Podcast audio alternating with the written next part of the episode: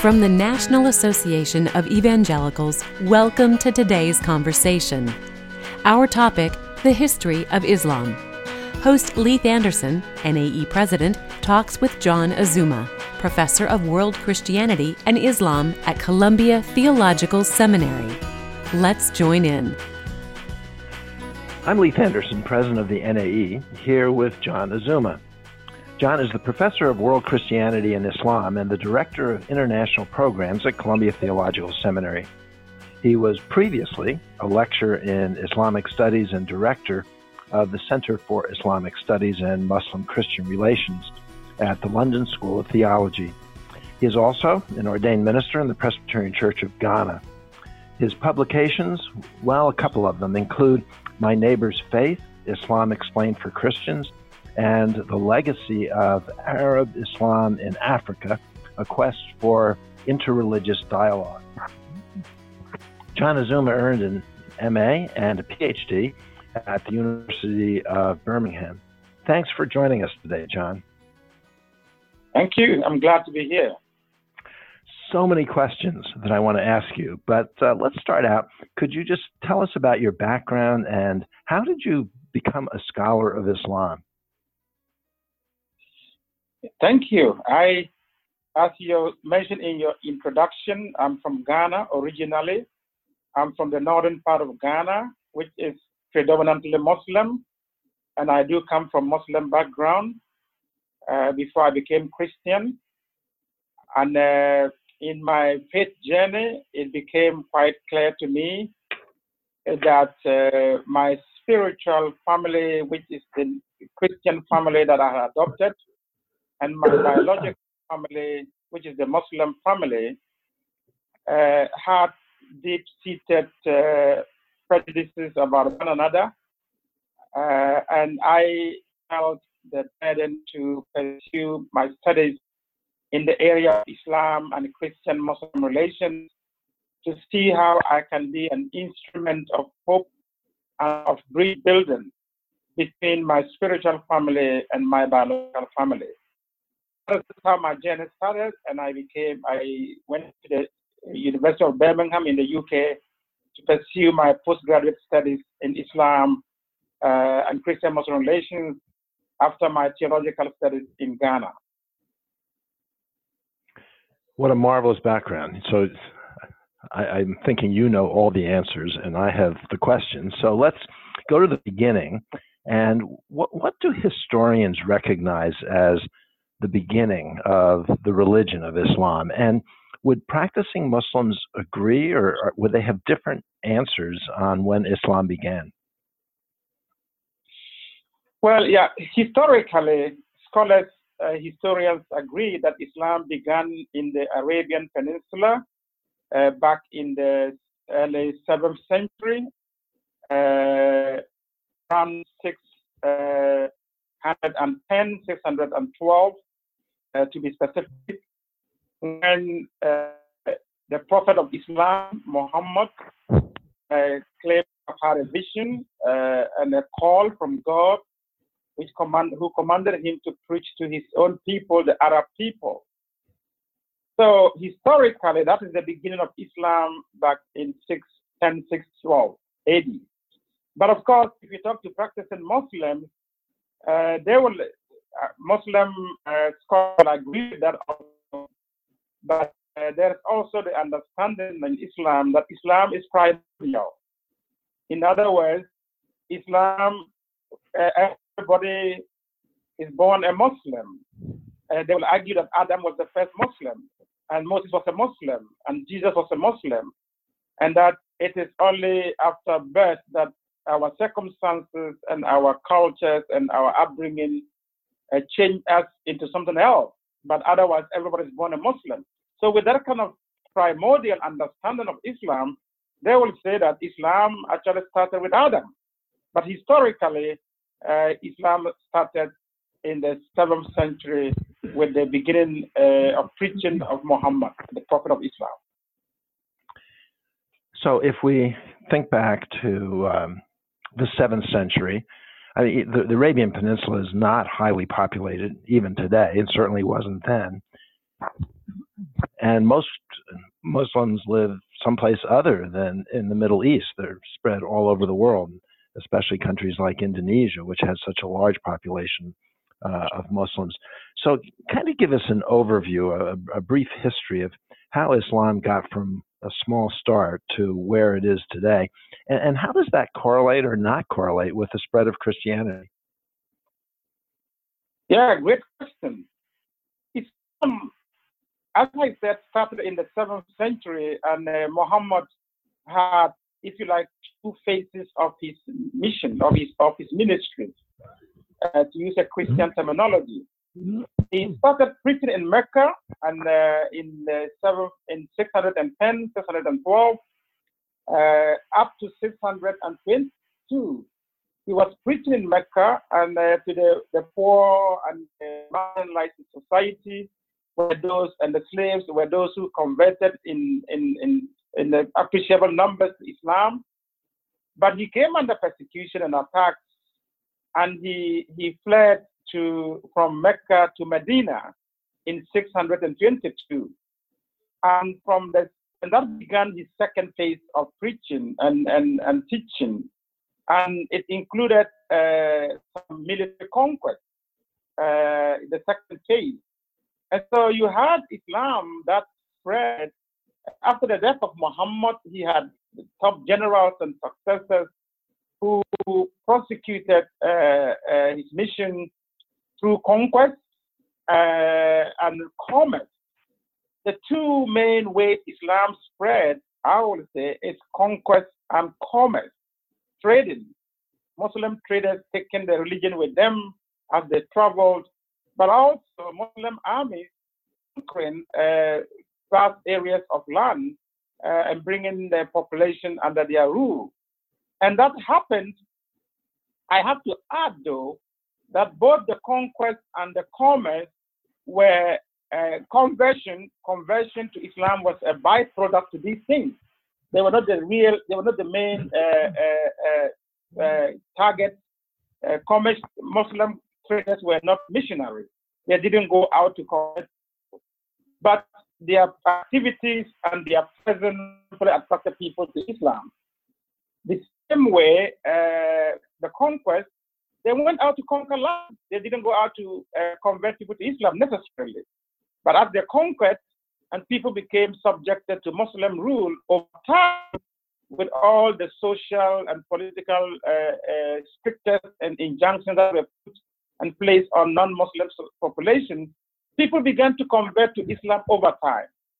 So this, so both conquest and commerce conversion was a byproduct to these things, but very powerful byproduct. And that is how Islam spread uh, outside the Arabian Peninsula. It spread to Indonesia and Africa, sub-Saharan Africa in particular, mainly through the, the activities of, of, of, of, Muslim traders and clerics. So that is how Islam spread uh, to the rest of the world, generally speaking. All right, we've talked about the historical beginning of Islam. We've talked about the spread of Islam. Let's talk about the Quran and uh, and what is its history.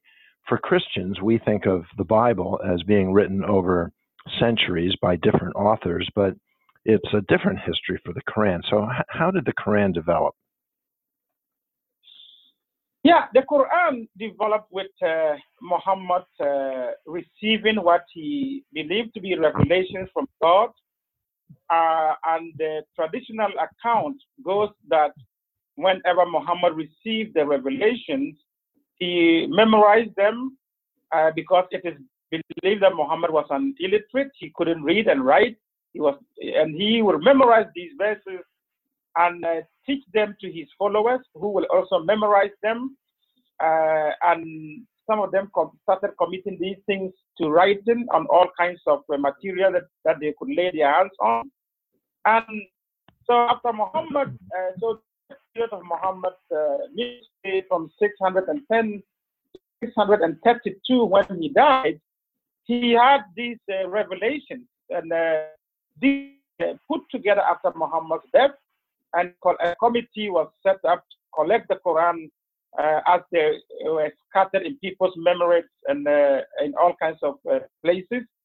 And there were about three uh, different collections of the Quran, and if you like, compilation, uh, and that re- resulted in the text that we have today.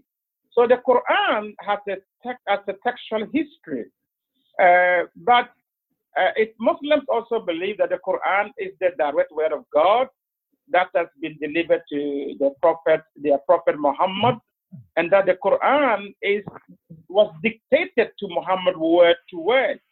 So while Christians believe in inspiration uh, of, of, of God's word, Muslims believe in the dictation of the word of God that Muhammad received.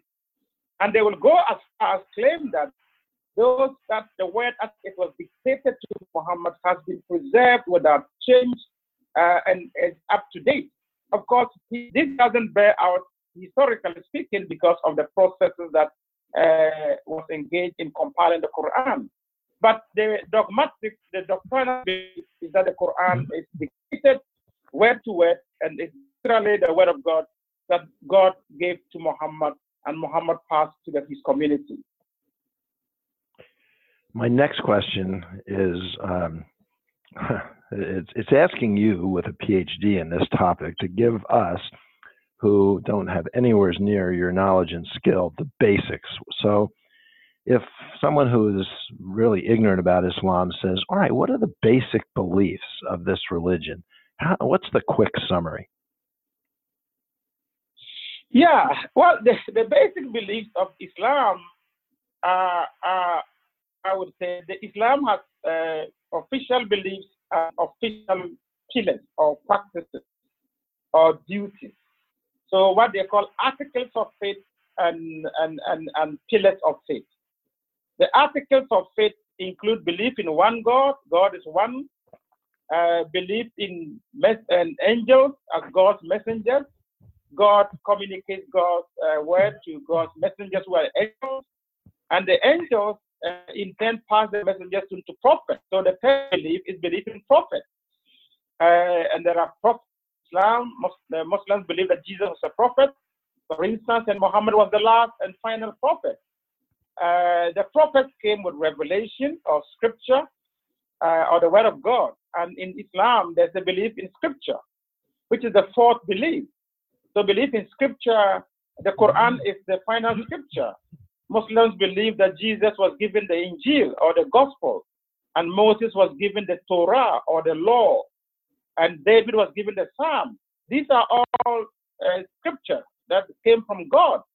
But Muslims also believe that the scriptures that were given to Moses and Jesus and David uh, have been corrupted by their communities, by, by successive communities of believers. And therefore, uh, the Bible of Christians have it today is corrupted.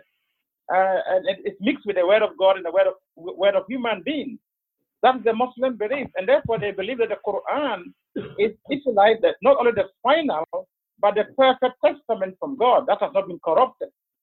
So there's a belief in Scripture uh, as the fourth belief, and then there is the belief in the last day, at the day of judgment.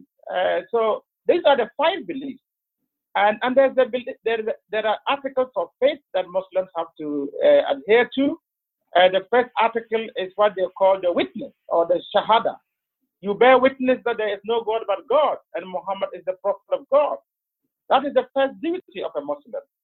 The second duty is to say your prayers or, or salat uh, five times a day.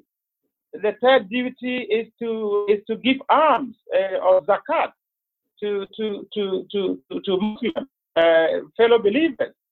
The third, the fourth duty is to is to perform the fast. Uh, fasting in the month Ramadan, 30 days in the month, in the year. Uh, so the fasting is also a duty to able-bodied Muslims. And then the fifth duty is the pilgrimage to Mecca that every Muslim who is able has to perform at least once in their lifetime. Uh, there is a sixth belief, uh, which is not official, but it's a part of the of the duties, which is the duty of jihad or struggle. So, uh, but that's not an official duty, but it's also a very important duty. But the five official duties are what I named, I just named. So these are the beliefs and the and and and and and the, and the duties. So in Islam, while Christians say we are saved by faith through faith, in Islam, we are saved by faith through works or through duties. You, you can say, because the two are very important in Islam. I think that you've helped us in understanding some of the similarities and dissimilarities of Islam and Christianity, especially as far as salvation is concerned. Uh, let me ask you in Christianity, we have uh, different denominations, we have Protestants and Catholics, and it seems to an outsider at least that that is what Islam also has with Sunnis and Shiites. But what is that about, and how did that develop? yeah, that's a great question. Indeed, in Islam, there are uh, also different factions, and the main factions that uh, we people know of uh, is the Sunni Shia division. The Sunni and the Shia are the two main uh, factions, or if you like, denomination in Islam. Uh, but uh, and and it started right after the death of Muhammad and the, in the succession struggle, the struggle for as to who to succeed Muhammad. And there, and there, there was a, a, a big controversy which, controversy which led to a civil war. And it was during that controversy that the Shia Sunni split did happen. And basically, the Shia today uh, were mm-hmm. those who uh, supported the fact that the rightful successor to Muhammad must be a blood relation to Muhammad and not, and not just any other person. Uh, and those who became known as the Sunnis were those who said any good Muslim, uh, righteous Muslim can be a successor. And, and also there was a, a, a kind of, a, if you like, an ethnic divide. The Arabs, uh, the Arab faction of the, of the early Muslim community supported the idea that any one righteous Muslim can become a successor. And the more the Persian, the Persian uh, stock of the early Muslim community, which is today Iran, they supported the idea that it has to be a blood relation. So there was that kind of a, a, dis, a disagreement, uh, but it's oh, the division took along uh, racial, cultural lines between the Persian and the Arab, the Arab faction. That is why today you have Iran being the, the, the, the, the mainstay of the Shia religion, uh, Shia Islam, and, and Saudi Arabia remains the, the, the mainstay of Sunni Islam. So this is how the, the two uh, branches uh, came about. But within that two big umbrellas, there are also different factions. Uh, uh within the Shia Islam, there are factions. Within Sunni Islam, there are factions. Uh, and the, the other main thing we have to bear in mind is that in Shia Islam, in, there is a, in Sunni Islam, there are four schools of laws. In Islam is a religion of law.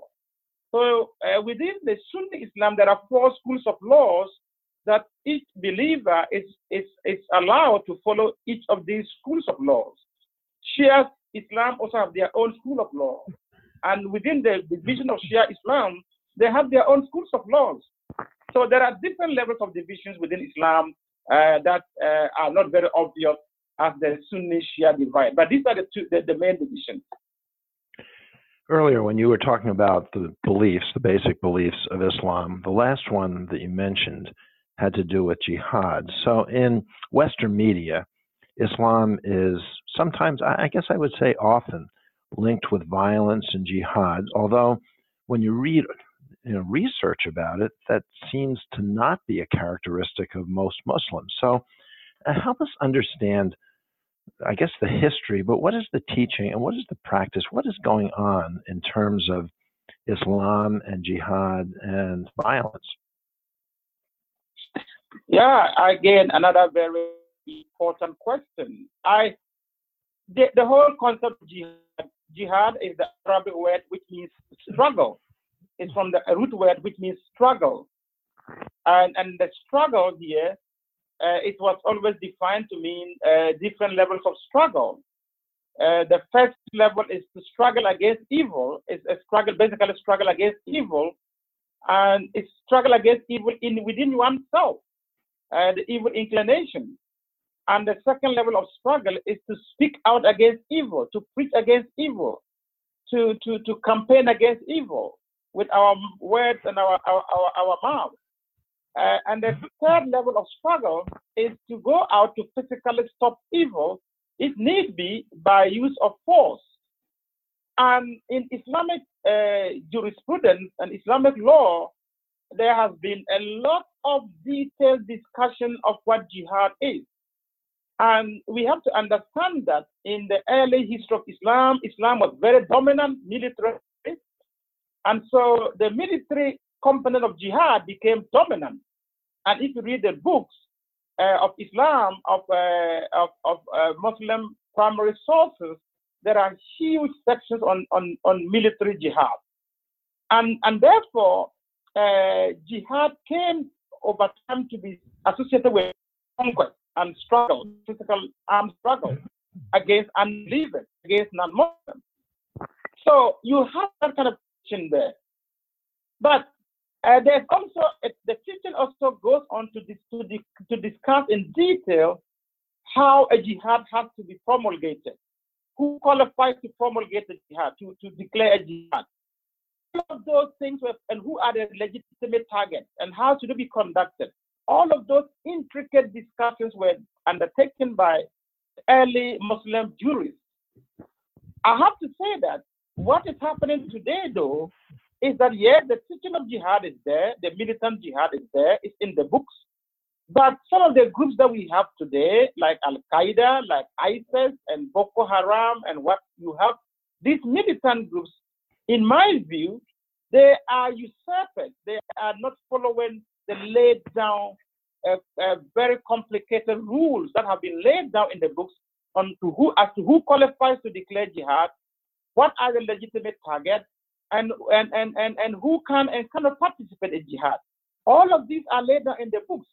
And I can tell you that the four schools of thought that I mentioned all make it very clear that it is the Muslim uh, uh, recognized authority who can declare jihad. You can't just get up because you're a Muslim and declare jihad. Uh, they don't, they don't, the books, the, the, the laws don't allow that. It is like an American citizen who gets up and says, well, I'm an American citizen, and the American Constitution allows America to declare war. Therefore, I'm going to declare war against uh, another country. You can't do that as an American citizen. It is the it is the Congress that has powers to declare war, and that, these are some of the these are some of the intricacies that are going on, and uh, uh, the, the the confusion that's in the minds of of, of, of many uh, people about about the struggle and about the jihad in the world today, and Islam and violence. Let's talk about the relationship of Christians and Muslims. So, North Africa used to be essentially a Christian area. So did what is now Turkey. Um, and now those are Muslim majority. If you visit uh, Southern Europe, to Spain and other parts of uh, Southern Europe, you can see where there was a Muslim influence in architecture and history, and yet, um, you know, today those are, are not Muslim majority areas. So there's been this sort of checkered history. Could you talk about what that relationship between Christian and Muslims has been sort of over the centuries? And, and specifically, uh, if you could also include in that sort of the history of Christians and Muslims in the United States. Yeah, uh, yeah, the history of between uh, Muslim and Christians has been has been very complicated. Uh, when Muhammad was facing persecution in Mecca, the first place he asked his believers, his followers to, to seek asylum was Christian Ethiopia, Christian Abyssinia, what is now present day Ethiopia. So there was a very strong sense uh, of a, a, close affinity between Muslims and Christians uh, at, at, the outset. And Muhammad himself believed that what he was preaching, uh, the God he was preaching, was the same God that the Christians and the Jews worshiped. So there was there was that kind of uh, that level of close affinity uh, between Christians and Muslims, and you see that uh, element of that in the history of the relationship. There was also the element of cultural and philosophical and intellectual exchange between the, the between Muslims and Christians in history. And as Muslims mm-hmm. conquered vast areas of land, they, they, that was predominantly Christian. Muslims were rulers, but they didn't have the know-how to run uh, various uh, functions of government. And therefore, Christians were put in very high positions to, to help govern this uh, Muslim, early Muslim empire. And so you have that kind of cultural, intellectual, theological, and philosophical exchanges that did take place. Uh, and a lot of that, you find that even in Muslim Spain, where uh, Muslims really help to, trans- to transmit uh, uh, uh, Greek philosophy in, into West, into the into what into, into the West today. So there were that kind of levels of of of of, of, also philosophical, intellectual, and cultural exchange. But there was also the military confrontation between Muslims and Christians in history. As I said, Muslims were conquering, and when Muslims backed out of the Arabian Peninsula, they the first areas of target of conquest were Christian lands in the in the, in the Middle East, what is today uh, Palestine and, and, and, and Syria and Iraq and uh, were all uh, Lebanon and Egypt, uh, North Africa, as you said, were all Christian lands. Muslims did this within a short period of time. So there was a military confrontation. Now, uh, after about uh, 10 centuries, six, if you like, about six centuries of Muslim uh, conquest, Christians responded in the Crusades in the 11th century. Uh, and the Crusades uh, have become a big defining uh, uh moment in Christian Muslim relations. Uh, and then you have the colonial Western dominance that started with the age of exploration and Western dominance started. again, at, at that period of time, Muslims felt under siege. Uh, and so you've had that kind of uh, back and forth between the Muslim and the Christian world. And today, you have uh, both sides feeling under siege. The West is feeling siege because of uh, migration and the Muslim uh, and uh, of Muslims and other immigrants coming in, but also under siege from the threat of terrorism.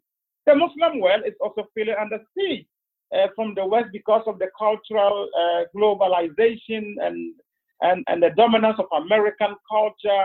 So all of that is to tell you that our relationships have been very complicated.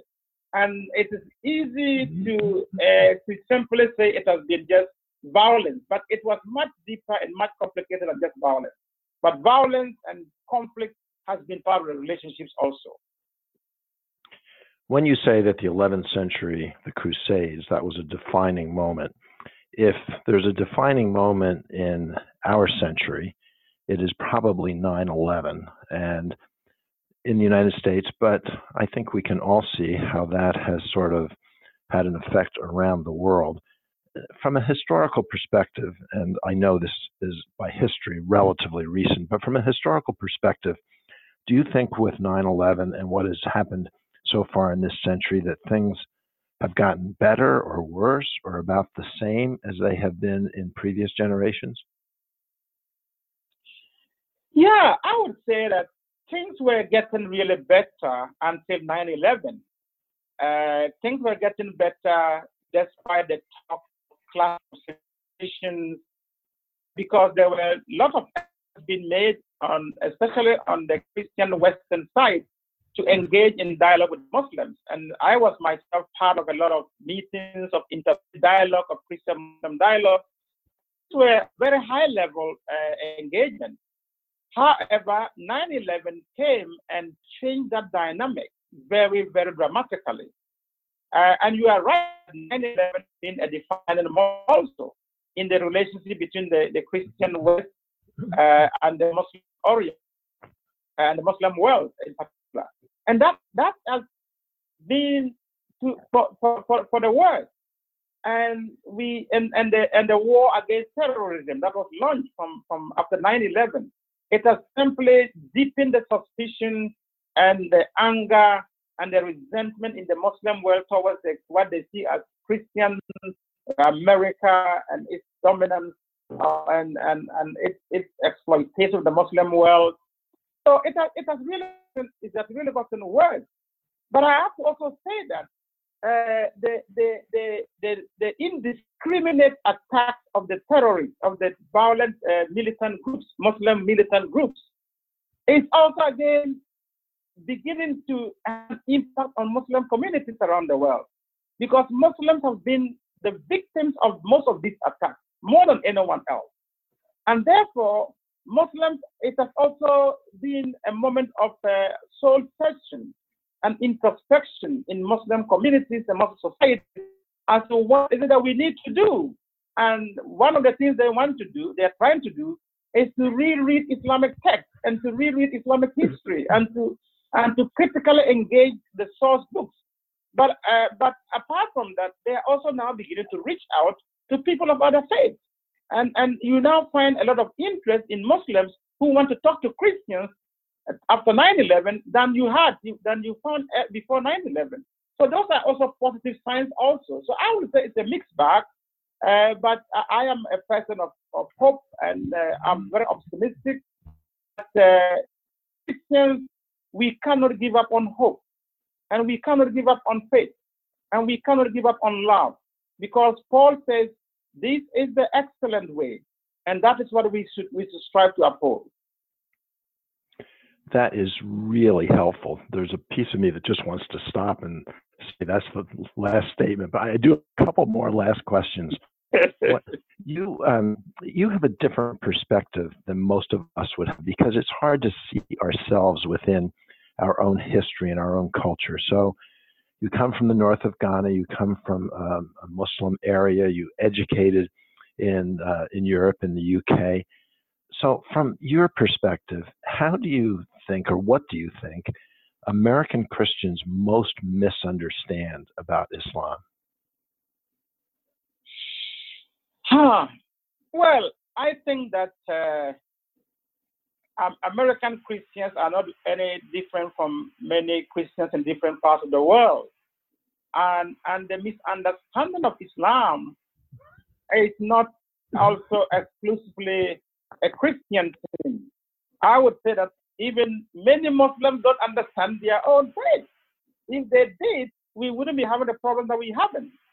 And so uh, there's a deep misunderstanding of Islam across board with both Muslims and Christians.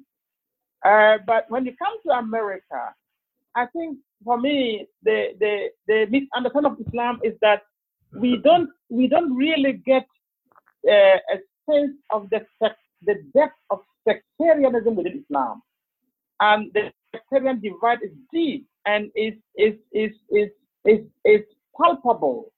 And if Americans don't take time, we can easily be co-opted onto one side or the other. And my fear is that that is going on, and that we have been co-opted. America, America has been co-opted into some of these sectarian wars and battles in the Muslim world, and we need to be to smarten up on that. The other thing, of course, is is that we, as Christians, American Christians, because of the 9/11, we see every Muslim as a potential terrorist.